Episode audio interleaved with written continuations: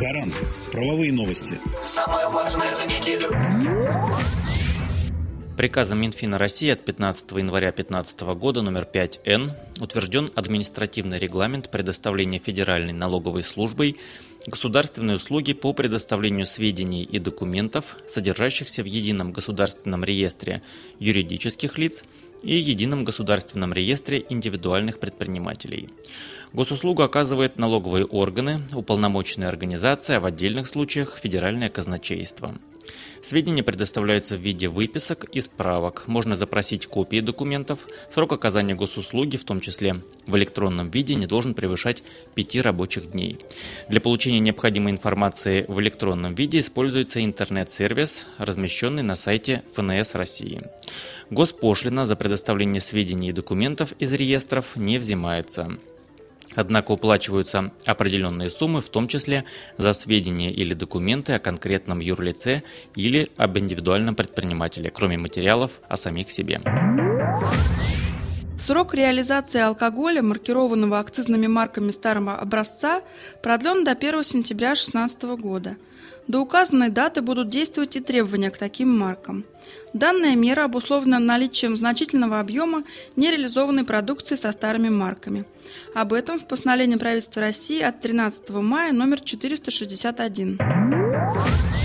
Увеличены сроки получения среднего профессионального образования по программам подготовки квалифицированных рабочих и служащих 50 наименований. Сварщиков, наладчиков оборудования, крановщиков, водолазов, мотористов, радиомехаников и прочих. Это касается лиц, поступивших на обучение после окончания 9 классов. Срок обучения для них по очной форме увеличен на 5 месяцев. Возросло время, отведенное на учебную и производственную практику, а также на прохождение промежуточной и итоговой аттестации. На ранее зачисленных лиц новые сроки получения образования распространяются по решению образовательной организации и с их согласия. Также увеличены сроки получения среднего профобразования по программам подготовки ряда специалистов среднего звена в заочной форме.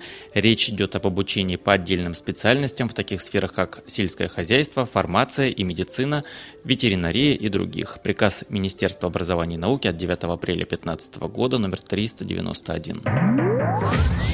Утверждены форма, электронный формат и порядок заполнения и представления уведомления об участии в иностранных организациях, об учреждении иностранных структур без образования юрлица. Уведомление подается налогоплательщиками, физическими лицами и организациями в случае, если доля их участия в иностранной организации превышает 10%.